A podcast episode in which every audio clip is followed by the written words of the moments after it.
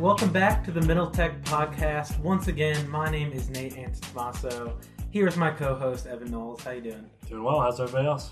That's a longer uh, intro than you usually do Yeah. Well, it's trying to change it up from episode to episode. Picking the game up a little Yeah, bit. yeah. I like that increased effort. That's what we like to see. Yeah. um, so we have another guest uh, today. We're we're super excited about this one, of course. Um, it's Tom Martin. How you doing, man? Good. How are you all doing? Thank Thanks- you for coming and joining us. Thank you for having me. I appreciate it. Awesome, Evan. Do you kind of want to do a little bit of intro about how you Yeah. met Tom, and we can go from there? Yeah. So I met Tom probably four years ago. I was a sophomore in college. Just joined Fuji, uh, and Tom was kind of around in the early days of Fuji, um, kind of hanging out. And I met you, you know, through Greg and Eric, and uh, just kind of hit it off. You know, he was somebody I was interested in after a few dinners, and wanted to keep that relationship because he seemed really involved in the startup community and there at EKU. Um, so that's kind of how I met Tom, and we've kept in touch. And he's a great guy, so he's a great guest to have on the show. Well, at the time, I was at the Council on Post Secondary Education uh, when you and I met. Um, uh, and one of the things that was interesting about meeting you was that you were a college student who was working with Greg and Eric and weren't getting paid anything, Yeah, if I recall correctly. And you were there all the time. yeah, every time I popped in, you were there. So, great example of students who are what is it in not in for me necessarily, but what is the value that I might get out of it later, not expecting anything in return, and that's benefited oh yeah, uh, you to a great extent. So uh, that's uh, kudos to you for having having done that, and for uh, Greg and Eric to have been able to select such a good uh, good first first uh, employee right out of the Yeah. gate. yeah. I appreciate that. Don't get him too gassed, Evan. All right. No, it was I want the questions to be easier. Yeah. No, the early days of Fuji were fun enough that you know it was better than school.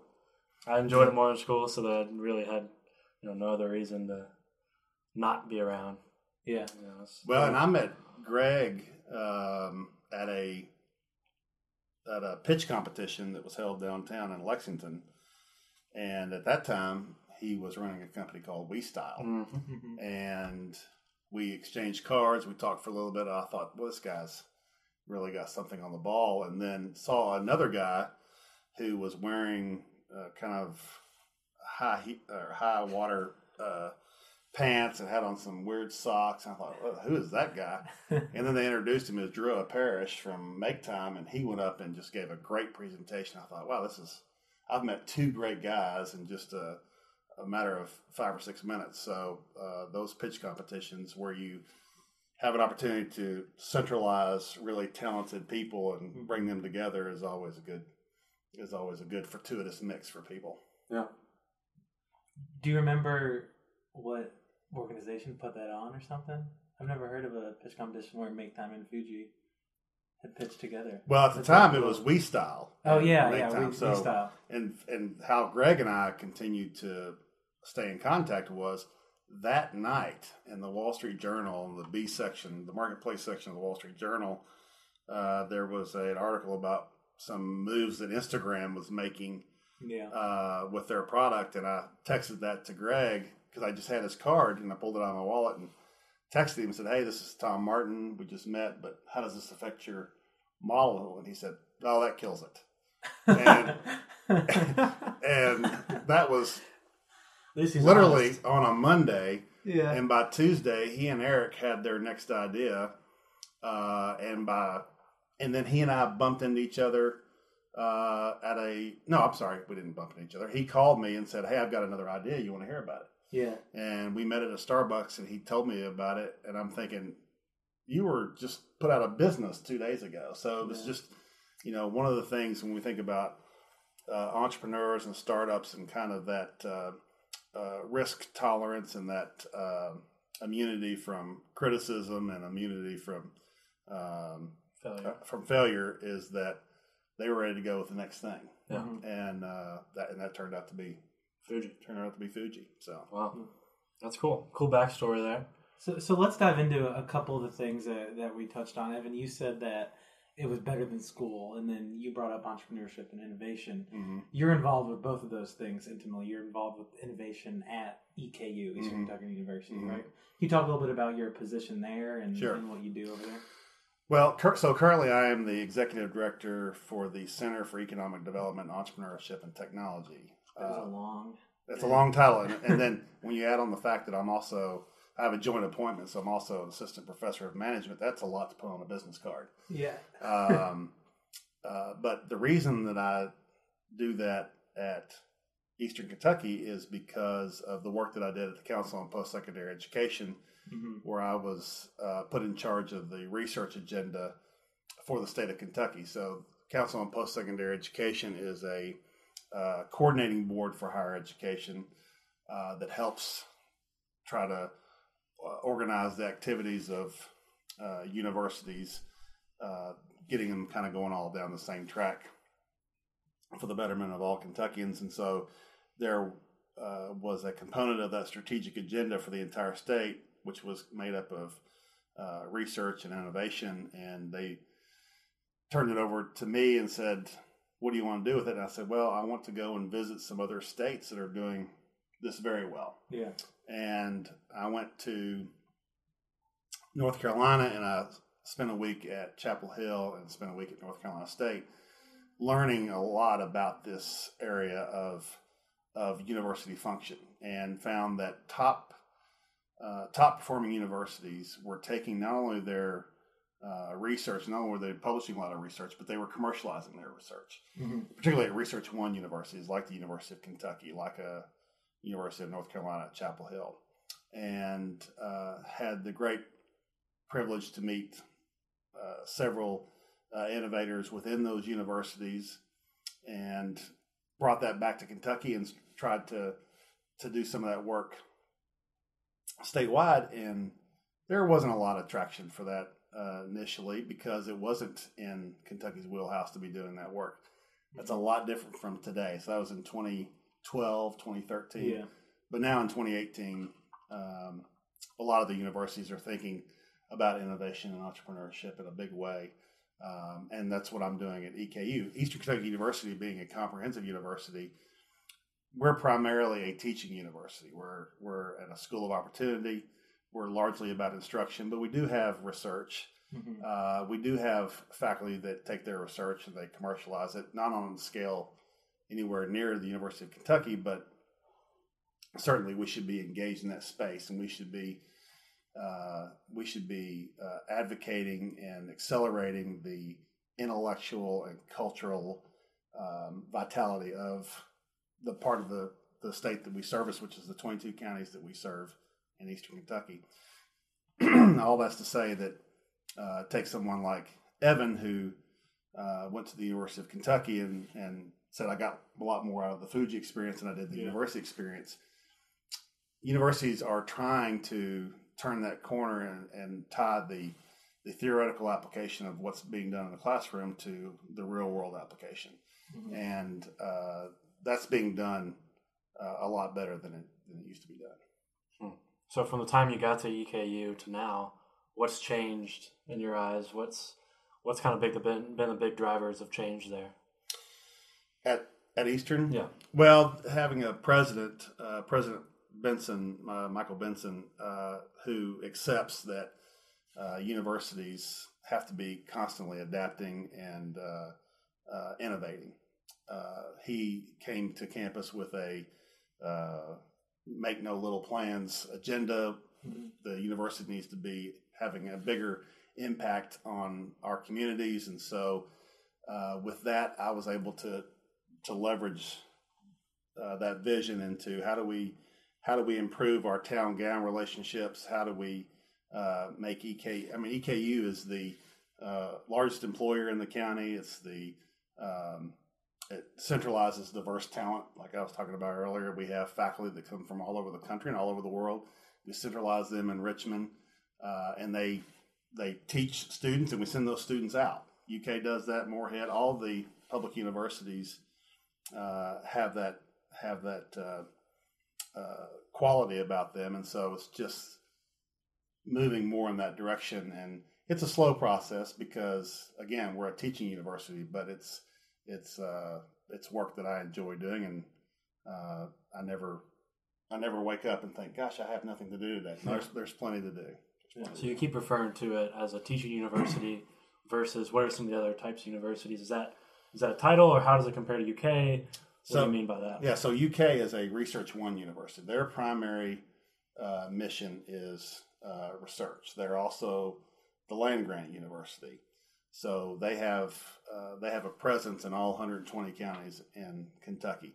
Eastern Kentucky University is a comprehensive regional university. We have a service region of 22 counties. Even though we have a presence across the state and we have a presence globally, uh, that is uh, uh, our concentration is really in Eastern Kentucky. Yeah. Uh, UK uh, has the apparatus, has has the research, uh, has the medical school, has the Mhm. engineering school, um, on a much larger scale that can uh, can take those ideas that are being generated in the lab or in the classroom and then accelerating them out to be uh, commercialized. How many students are at EKU? Sixteen thousand five hundred, roughly. 16. Yeah. So, and UK has over thirty. Yeah, that's So about half. Yeah, it's a much, it's a much, uh, UK is a much bigger operation. What uh, you said that you, you bring up the twenty-two counties. Mhm. Um, what specifically does that mean? Like, because people can go to EKU from all over Kentucky, all over the country. Absolutely. What, what is the tie to those counties? Well, the regional universities. So there's there's uh, Eastern, Morehead, Murray, Northern Kentucky University, Western Kentucky University. They all have geographic responsibility. UK has responsibility for the entire state, Mhm. uh, but those those comprehensive slash regional universities have uh, geographic responsibility for uh, certain counties. So ours is 22. I don't know, can't remember what the other ones are, but they have similar service regions that they Mhm. that they focus on. Uh, Murray is obviously uh, out west. Um, we we have some. Uh, we're next to Morehead. Morehead and EKU compromise most of whatever everything taking place I seventy five east, Mhm. uh, Eastern Kentucky or Morehead uh, has some uh, uh, focus on. it. I wouldn't say it's responsibility, but it's it's a focus, and we should be. We should be uh, uh, talking about that intellectual and cultural and economic vitality. We should be engaged in accelerating uh, those activities in in those regions. Mhm. So let's try to dig in a little bit on what your like day to day is because I sat in on one of your classes. Uh, it seemed like a really fun class. Can you kind of speak about some of the initiatives and classes that you've you know been a part of at, U- at EKU and brought to the table? Well, so now you're talking about uh, the faculty side. Uh, so I teach uh, an innovation and entrepreneurship class, um, and I teach an applied entrepreneurship class, and I teach uh, uh, uh, principles of management class as well. But when we're thinking about innovation and entrepreneurship, that course is uh, focused on helping students understand where do good ideas come from. Um, how do we how do we take ideas and then how do we execute on those ideas? Yeah. Uh, understanding that um, that any anything that you uh, want to do as a as a student at our university or anywhere else, frankly, um, whatever you have a passion for, whatever you're obsessed with, is that through uh, through this lens of entrepreneurial thinking, you can take that passion, and if you understand risk and you understand that you may have to create your own job in that space, that uh, you can do anything that you want. Uh, so you were a finance major, Economics and finance. yeah. economics and finance major at, at, at UK. So was that what you, you said when I when you went into school? It's like I want to be a finance and economics major. Uh, I really just did it because I, uh, you know, didn't really know. I mean, it Didn't sounded really like something I wanted to do. I knew I wanted to do business.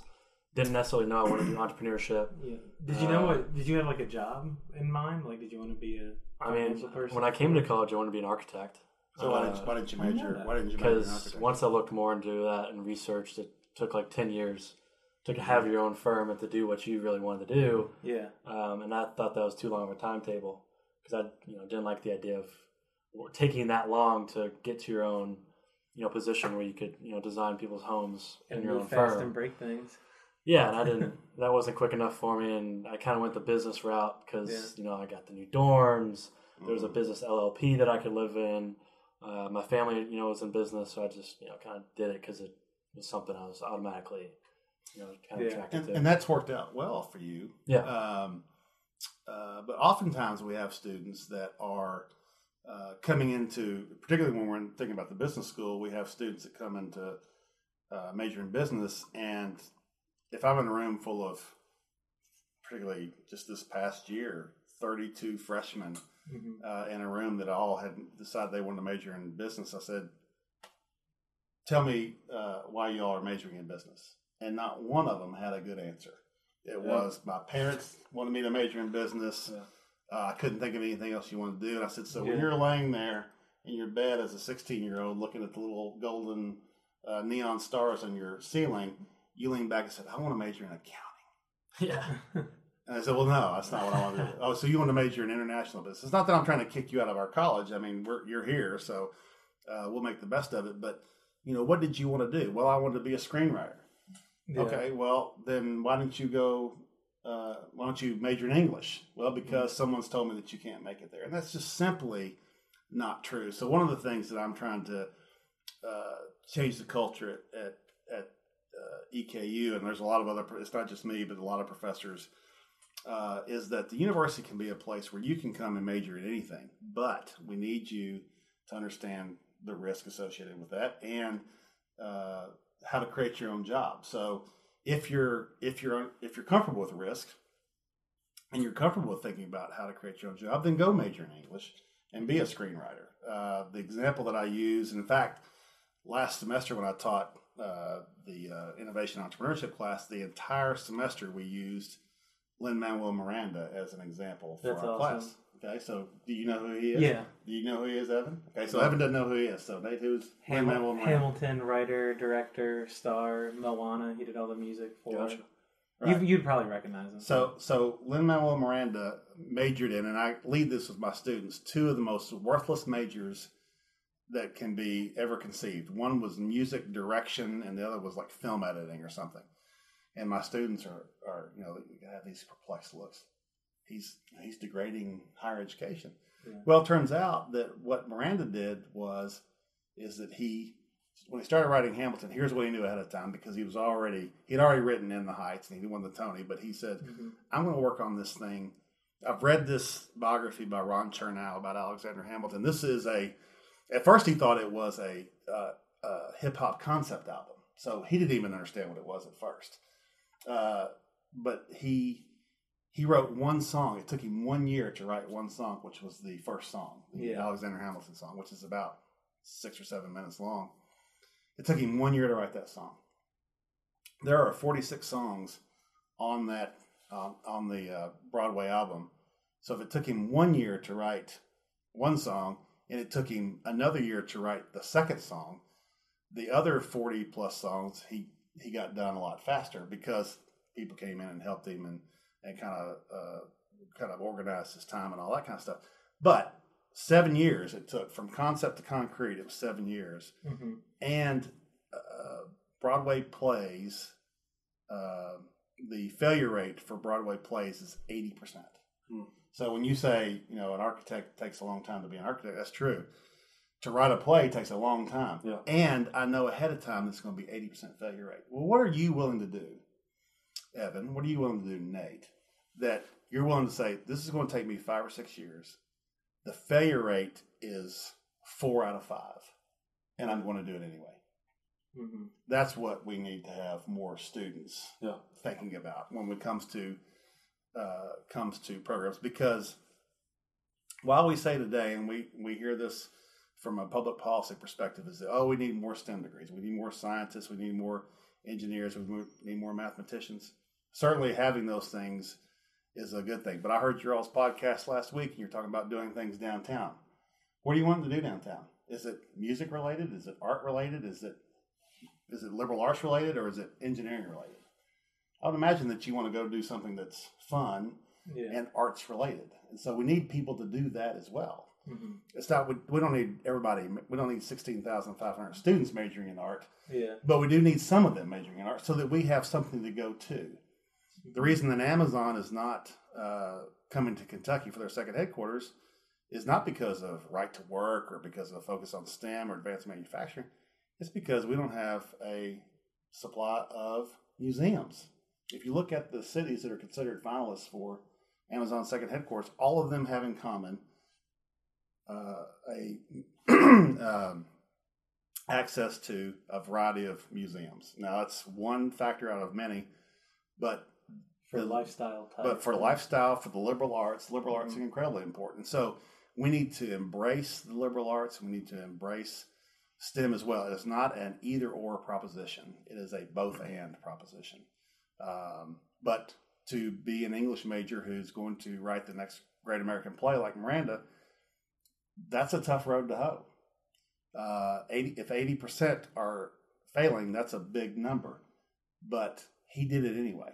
And everything that he did, every job that he took while he was writing this was geared toward how does this make me a better writer? Mhm. Not I'm going to go work at Firehouse Subs because it's the only thing I can find. yeah. No, I'm going to take a job that tends to make me a better writer. Yeah. So he went back to his school where he was considered a prodigy and went to be a substitute teacher. So here's this guy who was left a prodigy, comes back into his high school, and they say, "Okay, be a substitute teacher," Yeah. and he's substitute teaching English so that he can read papers, so he can write about papers, so he can Mhm. give feedback.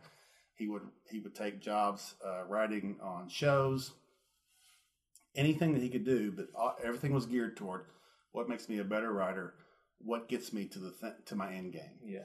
and we need to get more students thinking about that. So do you share that story to show that like that's what he was passionate about writing? So he figured out what it was and he made it work and he took the time Yeah. and he, he did the work. Yeah, and and depending on who you talk to, you'll have people say, "Don't follow your passion because the latest research shows that people who follow their passion do X." Or you hear people say, "Do follow your passion because the latest research shows X." Yeah. I don't know what the latest research shows, but why wouldn't you want to take the thing that you really you wake up every day and think about? Why wouldn't you want to try to make that your career? Uh, because if you do that, then you don't have a job; you have a uh, vacation that is also your vocation Yeah. yeah. and that is Never work a day in your life. you never work a day in your life. And so, are you going to? Is it going to be difficult? Absolutely.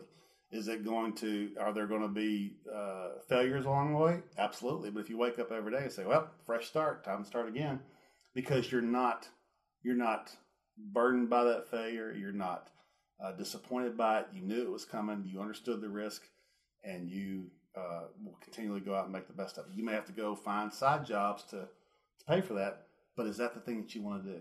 Mhm. And we, the universities, need to be better at uh, advocating for the liberal arts and advocating uh, for taking those things that you want to do with your life and how do we uh, how do we turn that passion into a uh, career? The the university structure is something that Evan and I have talked a lot about, both in person and on the podcast, Mm. and just how it could be better tailored towards individuals' wants and needs and everything. Because I think I think to both of us, and Evan probably a little more so, it just feels a little too siloed, a little too. You have to do this if you come here, whether that's a STEM major or Mm. um, they felt like they fell into business because there was Mhm. nothing else to do, whatever it is. Um, it's it's just not dynamic like the rest of the world is right now. Yeah. So uh, I just uh, I am one of three people that worked on redesigning the uh, Masters in Business at, at Eastern. And one of the things that we included, to your point, is a uh, three hours out of that curriculum that is a uh, that is taken outside of the College of Business, is Mhm. because we do need to be more interdisciplinary.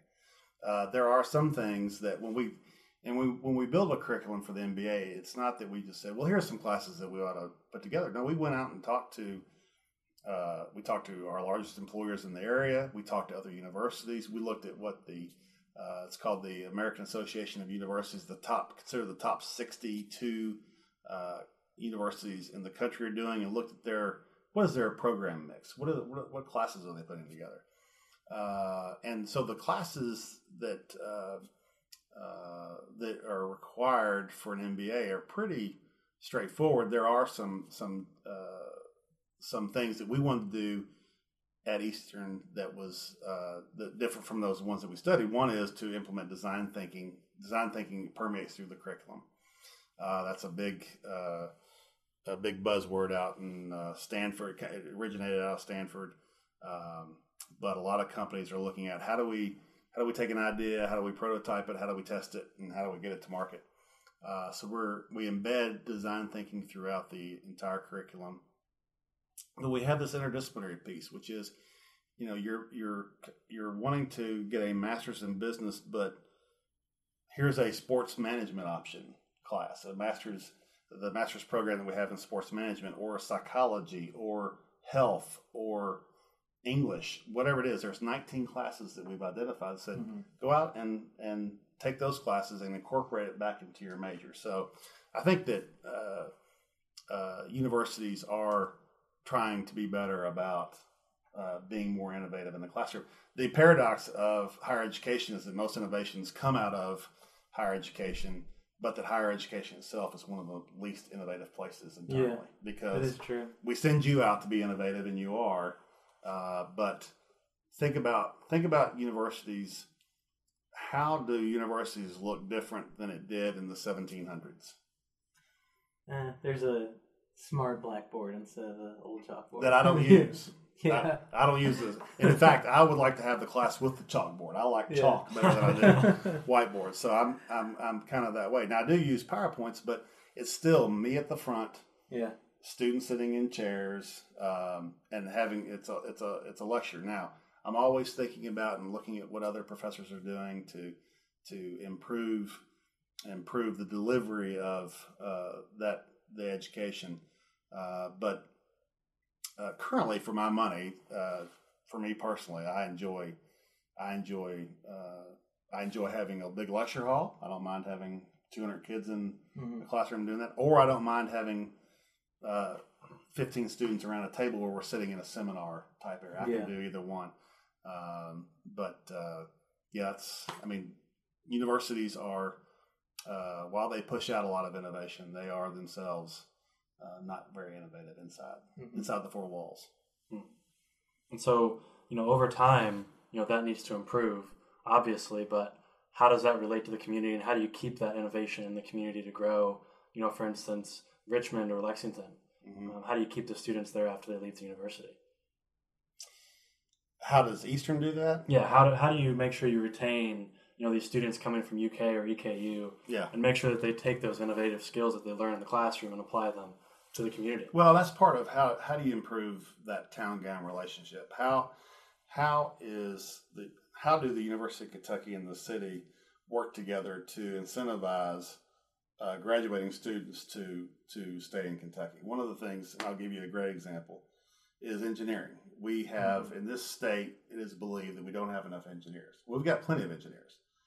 UK and U of L and Western, which are the three engineering schools, are to my knowledge, they are uh, capped in their enrollments uh, for engineering undergrad. What we don't have enough of is firms that hire engineers. Yeah. So how do we incentive? How do we get those going back to the creating, you know, uh, understanding risk and creating your own job? How do we get those engineers to once they graduate to start their own firms? How do we get how do we get larger firms like Stantec, for example? How do you get three or four of those engineers to spin off from Stantec and go off and start their own their own business? Those incentives really have to come from uh, the uh, the community. I think. I mean, the university can be uh, obviously a, a critical partner in that, but it has to be this combination of when we think about strategies, it has to be the university and uh, the community uh, moving along the same path. And it's not always easy to do because if you ask Mayor Gray and President Capilouto, or you ask Mayor Barnes in Richmond or President Benson, they will say, "Hey, we've got a great relationship." Uh, well, tell me how that's a great relationship. Well, tell me about the strategies that you're doing in Richmond. I can talk specifically about those because we are working very specifically on those. I can't talk about that from a Lexington perspective, but I would imagine that, uh, like Richmond, it can always be better. Yeah. Uh, but certainly, I've you know, last week you all had on your podcast uh, the chief innovation officer for the city of Lexington. Was that even a position ten years ago No. or twenty years ago? Created it for him. Created it for him, Yeah, right? yeah, he came yeah. from Brooklyn, right? They, Yeah. Yeah. So they created a position and then went out and got the talent. That's what that's what we need to do. When you look Mhm. at um, uh, one of the things when I went to North Carolina and North Carolina State, when they were wanting talent, they just went out and got it. Yeah. They said, "Who's the best person at this? Let's go get them." and that's what they did, and that's what that's what uh, that's what in Kentucky when we think about our talent, who's the best talent? Let's go out and get them. Uh, UK, uh, one of the things that uh, has not been uh, uh, approved by the legislature in the last several years of the funding for it is something called Bucks for Brains, which is what is for UK and U of L specifically. What are uh, uh, what are some sectors that the, the state would like us to to uh, uh, to be uh, accelerate our experience in or an expertise in, and then let's go find those people that are doing the research in that area and literally steal them from other universities through Uh, higher through what paying them? through through through uh, brains uh, for uh, bucks. through this Bucks for Brains program, Bucks which is going out and, and here's some here's some money that we can match with the with the university to go out and pay for the Evan Knowles with his lab of you know 20 graduate students to come to Kentucky and work on the architecture. Yeah. Um, uh, he's you know he's designing all the the the big uh, uh, the big buildings for all the all the new startups in Austin. He's at UT Austin. Let's have him. Let's take him and bring him to UK and let him do that here at UK. Yeah. Um, so that's something that we could uh, be better at is look identifying that talent, saying how do we package them coming to Kentucky because, like you guys talked about last week, what are the advantages of being in Lexington? Low cost of living, beautiful state, Yeah. right? Uh, tra- reliable transportation. Mhm. So there's a lot of factors that we need to be playing to our strengths. But what is the strategy behind that? For example, aerospace, number one export, right, in Kentucky, Yeah. 11 to 14 billion dollars. We're behind Washington, but we're above California. You all are. I didn't know that. Aerospace? aerospace. I didn't know So, that. so not only did you not know it, now you can't tell me what the strategies were that got us there. And there are no strategies. It's been market, largely market because Kentucky is geographically placed to succeed in the aerospace. That's a combination of aviation and and um, aerospace. We've got in Kentucky we are we are a day's drive from eighty percent of the population. So strategically, we're in a good position. Mhm. Okay, well, what else is there? What are we doing? What are the strategies that that Lexington, that University of Kentucky, that the state are advocating and putting together to make sure that we stay number two? Not that we are just happen to be number two and we're going to fall back. No, we're going to stay ahead of California in perpetuity. How do we attract those people to come who are thinking about startups in aviation and aerospace? How do we get them to come to Kentucky and um, and plant themselves here? Kentucky has 800 firms that are related to aerospace. In Kentucky. Really? Yes, 18 between 14 and 18,000 people are employed in the aviation aerospace sector. What do we know about that? What are the strategies that put us there? And when we find out that there's not a lot of strategies that put us there, it's more about the, the market. That's great. It shows the market works, and you know we're we're pro capitalists and we're pro market. But how is that a strategy we want to use to keep uh, uh, those? How do we how do we get those?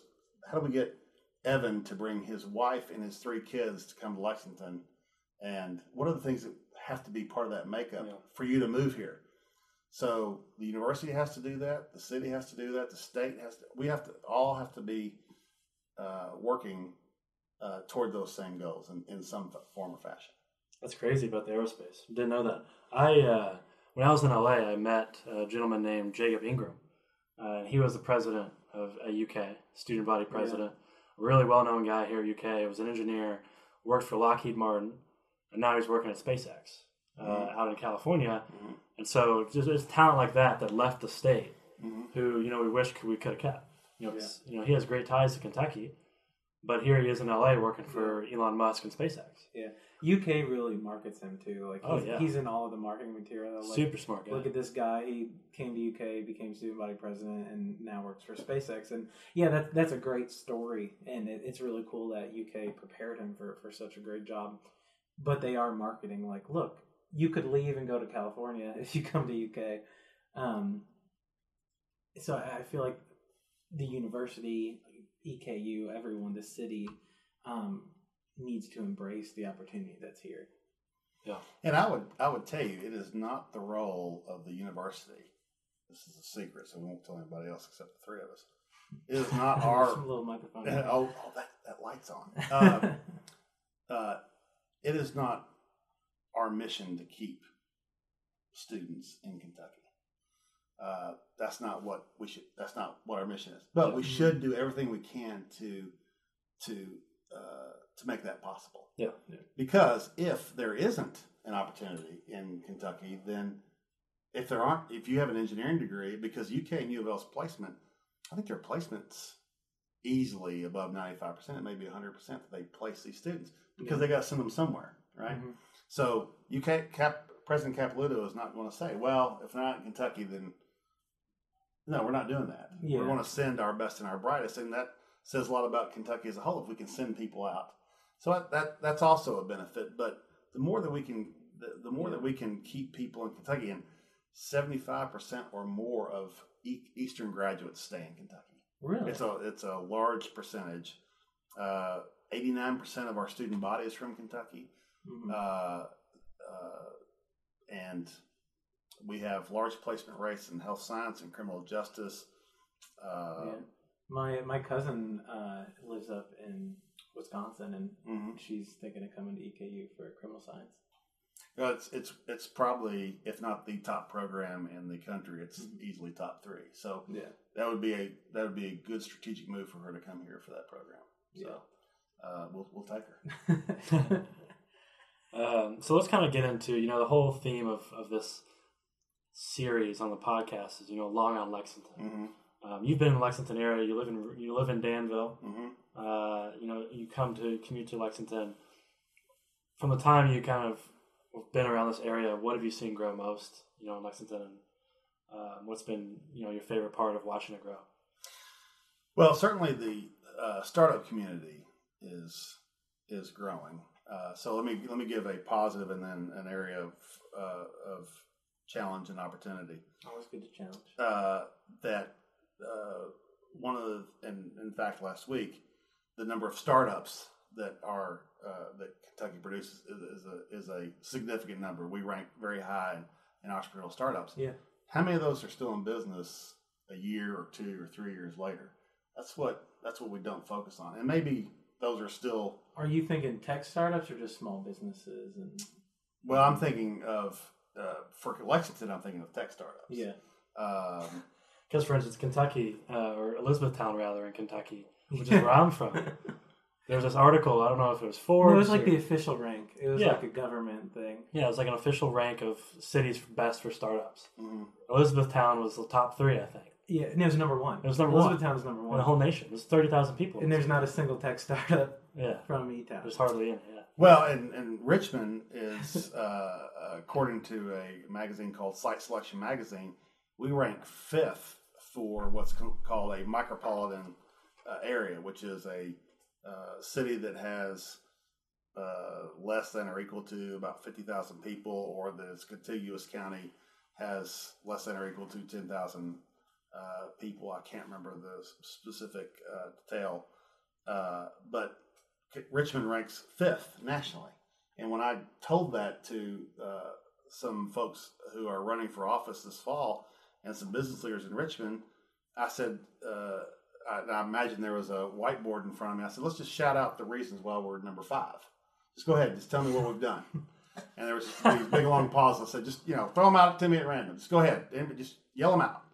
And nobody had No anything had any. because how how does how does Richmond get fifth? Danville's ninth. I, I have a little bit better understanding how Danville does it because Danville's very uh, intentional about how they're trying to attract business because they're not off a major interstate. They're they're 30 miles south of Lexington, uh, but there's it's not it's not a destination spot. Yeah. Danville necessarily. Yeah. Richmond and Lexington can be destination spots. So how are we how are we taking advantage of that? We don't really know. Um, so so yeah, we have a we have a strong uh, according to the data, we have a lot of startups, but how are they a year from now, two years from now, three years from now? I'm not really uh, sure about that.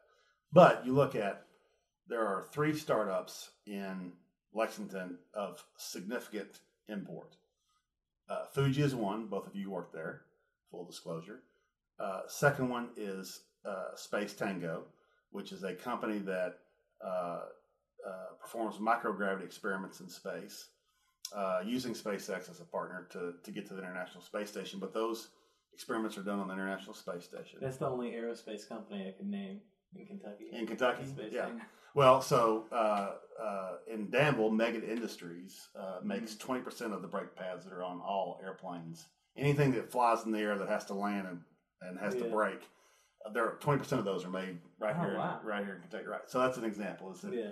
uh, of of the of the uh, of the um, The industry. the industry in Yeah. Kentucky. But you have Fuji, you have Space Tango, and you have Make Time. hmm Those are three significant uh, companies, and they're all right here in Lexington. Yeah. That's great for Lexington. And uh, Big Time just got acquired. Make Time just got acquired Yeah. by Xometry, I think is how Yeah, Xometry, very similar company, marketplace for Yeah. yeah. But they're still going to have offices here, still Yeah. going to be doing yeah, a lot of and that's great. And that's great. Yeah. because you know uh, uh, being acquired or doing a strategic alliance or uh, Mhm. uh, partnership, all those things are good. So that's all good news. Yeah. Uh, the challenge for this area is venture capital. We rank Yep. uh, very low in access to capital uh, and the number of deals associated with it. Mhm. So if you look at just and Evan, I know that you've been out in California. You've been to Sil- you've been to Silicon Valley, Yeah. haven't you? Okay, Big Cali guy. If we just take if we just take Sand Hill Road in uh, Northern California, not just not a town, not a county, not a region, just one street Mm-hmm. in uh, Silicon Valley. You have A16Z, you've got Kleiner Perkins, you've got um, um R, uh, RFJ, you've got all these firms that invest in uh, uh, startups. Name the startups in can name name the, the VC firms in Kentucky. I There's- can name like three. There's Bluegrass Angels. Yeah. There's Chrysalis Ventures, I believe. Yeah. What's the third? Global Equity Partnership, I think is what it's called. Okay. It's one. I've been doing a lot of research into this recently. Okay, so what have you? uh, Yeah. What have you found? You you so Yeah, you, I mean, you have found that the access to venture capital is is very limited. It is there. I mean, I I've had a handful of meetings with people, and I've gotten to the point where everybody is recommending I meet with everybody I've already met with. hmm Um, it's it's a small community, and Mhm. there's not that many people out there. So Um, it yeah, it's not there. Um, I know there's one company that um, unfortunately has kind of ceased operations here in Lexington, Hydro. Um, if you've heard about them, Lamar Wilson Mm. um, was the the entrepreneur, Blockchain. founder there. okay, Yeah, blockchain invoicing. Um, they raise money on Sandhill. Is it Sandhill Drive? Sandhill Road. Road. He literally flew out there and went door to door, just because even going door to door at those places, he thought had more opportunity than raising money locally. And and so you look at you look at Space Tango and Make Time and Fuji.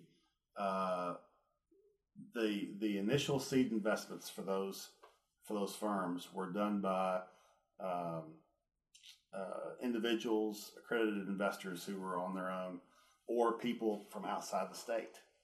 Uh, they weren't done by the uh, by the institutional VCs in the area Mm-hmm. and that's a that's an issue. We those we need to have access to venture capital where someone can pitch an idea and you can within minutes understand if you're going to have someone uh, back you up, not months or weeks. It's got to be a lot faster than that, and, we got to be able to to make those risks. Out of ten investments, nine of them are going to bust. Yep. You're going to have nine ideas that aren't worth the paper they're printed on but the one is going to finance the is going Yeah. to provide the returns for the investments you made in the ten. Yeah. Uh, Marc Andreessen from A16Z uh, a couple years ago, he gave a stat uh, something of the effect of that they heard of the uh, 4,000 presentations they heard, uh, they put money uh, into uh, 200 of them, and of those 200, uh, 15 15 made money. Yeah. So of the, it's between two and four thousand of the thousands of pitches they heard. They put money into a couple of hundred of those, and of those, of those couple of hundred, where their think tanks got together and said this is a worth putting money into, a fraction of those made their return. So, Mhm. uh, so when we think about this community, uh, particularly access to capital is a uh, is a big challenge. Yeah, I think access to capital also gives people a safety net. Not that investment should be a safety net, but if you know, in, in Silicon Valley, the, the thing is, oh, if you haven't failed at one or two startups, like you don't have any experience. Um, I think people are, myself included, are, are more afraid to fail here because it would be hard to turn around and Do it that- again. no, you can do it again. Mhm. Know that you, you have someone who will invest in your next idea, and you can take a very modest salary or something Right. When you're out there and there's people everywhere clamor, clamoring to invest. You're more willing to take the risk because there's all you can always give another shot. Well, and uh, Holden Thorp, who is the he was chancellor at the University of North Carolina at Chapel Hill. He's now provost at Washington University, St. Louis, and he's a, uh, a mentor of mine, someone I look up to. He was uh, he started a company based on uh, some of his research in uh, North Carolina, and uh, the company, I believe the number was they lost was all said and done, they lost forty million. He, he lost forty million dollars of his investors' money Wow. uh, and thought, well, that's the end of that. And the investors came back to him and said, okay, that didn't work. What's your next idea? Yeah. And he said, uh, I lost a bunch of your all's money. And he's, they said, yeah, now you know not what to do, or now you know what not to do. Yeah. And Make it back up with the and, next and one. we're, yeah, we're, we're, we have confidence that we'll make it back with the next one. yeah. So it's that kind of uh, of that mentality of, you know, we think this is a great idea. Mhm. Um, because when you think about ideas, there's the way I look at it is there's three components. There's the founder, there's the product, and there's the market. Yeah. Uh, if you're doing something on the on the edge of innovation, like a Fuji, like a uh, Space Tango, what's the marketplace for those two things? When when the founders are having the idea, I'm not sure. Yeah. What's the product like? Well, it's a wireframe, it's an idea, and it's a concept in that person's mind. So, so don't really know. So, of those pieces, the founder, the product, and the market, you're put, you're all in on the founder Yeah. because you don't understand the market because the market may not exist or it's a it's a nascent market. The product is not fully formed. It's not even a good prototype yet. But what is the founder willing to do uh, to bring this to market? What is the idea maze that they have run that any objection that you might bring up, they've already thought about? And if they've done that, then that is a uh, good reason to, to invest in a startup. If they can run the idea maze, then make the investment. Mhm. If they haven't, then don't do it. But if they have, and every objection that you come up with, they have an answer for, then we need to be able to pull the trigger on on getting them started. And startups don't need two hundred thousand dollars; they need ten thousand dollars. They just need to they need to just get off the ground. They need to take that wireframe, they need to turn it into a product.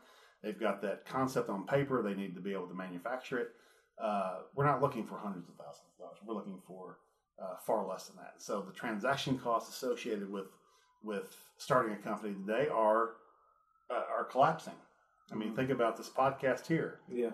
Think about the tech that you all have in uh, in your office that allows you to do this to do this work. This wasn't available five, six, seven years ago. So those transaction costs are continuing to collapse. Recognize that. Recognize that it doesn't cost you as much to get started as it would have otherwise, and uh, venture needs to understand that as well. What does it take? what's the one thing you know? You you you educate a lot of students at EKU. Mm. Um, what's, in your opinion, the one trait that's most important for them to leave the university and then become a startup founder? That's a good question. Uh, Angela Duckworth has a book called Grit, and what she talks about in that oh, you got it right there is the power of, of passion with perseverance. Uh, I would uh, the the student who is not who does not give up easily. Um, the challenge associated with higher education is that you have students who have come to college and they have not failed at a lot. if, even if they did fail, they got a participation trophy or they got an Yeah. orange slice or they got something. Um, when you come to college, that that changes in a big way because now you're getting graded on your performance. And how do you rebound? How do you how do you adapt to uh, the assessment that your professor has given you of your performance? Uh, I had a conversation with a faculty member just this week about an email she got from a student who said, "I don't do well in your exams because you introduce new material uh, the same day that we have an exam." And so I'm getting that confused with the old material. Well, that's really weak. Uh, that's that's a really pathetic excuse. Uh, stop providing excuses.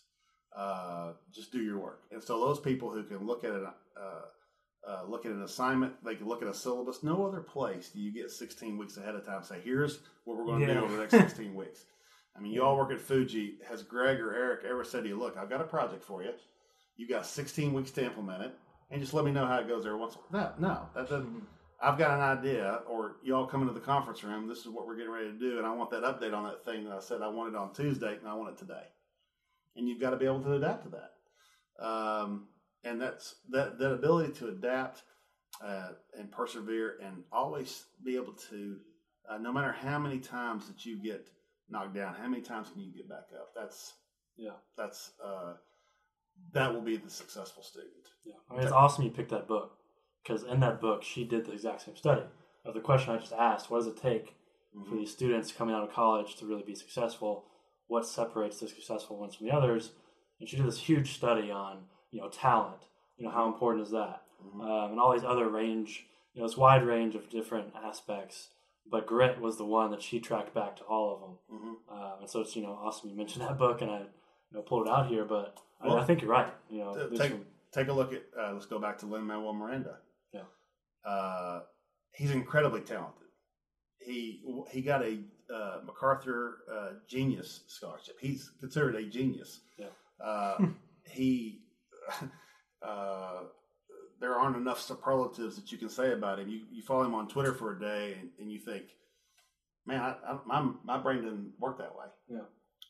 But nobody nobody came to Lin Manuel Miranda's apartment and said, "Hey, we heard about you. Yeah. We heard about your talent. We're we're we, we we came busting down your door." No, he had to go out, yeah. Mm-hmm. and so nobody's going to come into your dorm room. Nobody's going to come into your apartment.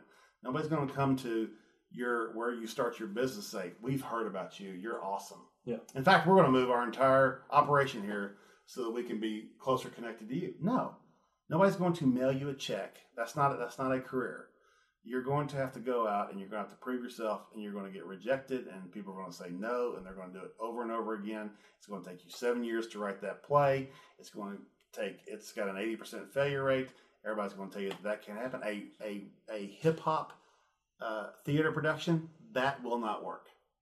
Well, turns out that if Hamilton was only in New York, which it's not, it is based in now in Chicago. There's one in Los Angeles. There's one in Denver, I think. Mhm. There's going to have one in London. So it's it's it's going a lot of places. They're building some tent too, the Hamel tent. It's going to be like a permanent experience somewhere. Oh, is that right? Yeah, I forgot where. Well, just consider that if it just stayed in New York, Yeah. uh, and if that's all he had ever done, he didn't write the soundtrack for Moana. He didn't uh, get. Uh, he didn't write the Hamilton book that was a, a big seller. He didn't do the Hamilton mixtape.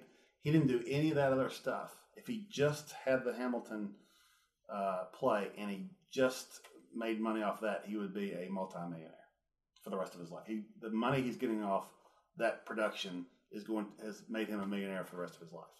But it didn't. It it it extrapolated. Yeah. It had legs past that, and it's because he never gave up on that idea. And he made sure to translate it into the next thing. And he and he Yeah. and he's not resting on his laurels. He's doing what's the next thing? What's the next thing? And now he's Mhm. directing uh, uh, a movie based on the life of uh, Jonathan, Jonathan Larson, who wrote Rent. Um, you know, he's doing something else. But but when he was writing Hamilton, the Richard Rodgers Theater didn't come to him and say, "Len, we know you're doing this. We're waiting for you to Yeah. get that done, and we're going to snatch that right up." They didn't do that. Greg and Eric, nobody went to Eric, Greg, and Eric said, "Hey, we've heard a rumor that you're starting a new company after you just failed. We can't wait to jump on board with that." That didn't happen. They had to go out and they had to raise money and they had to run the idea maze and they had to have a lot of false starts and a lot of bad, uh, a lot of bad meetings and a lot of people told them no, and uh, they survived and they flourished. And so, uh, when we think about that for students, if there's one thing that I can that I can kind of imbue in them as they uh, leave the university is that it's going to take uh, it's going to take grit, it's going to take perseverance, it's going to take determination, it's going to take intention, and uh, nobody's going to give it to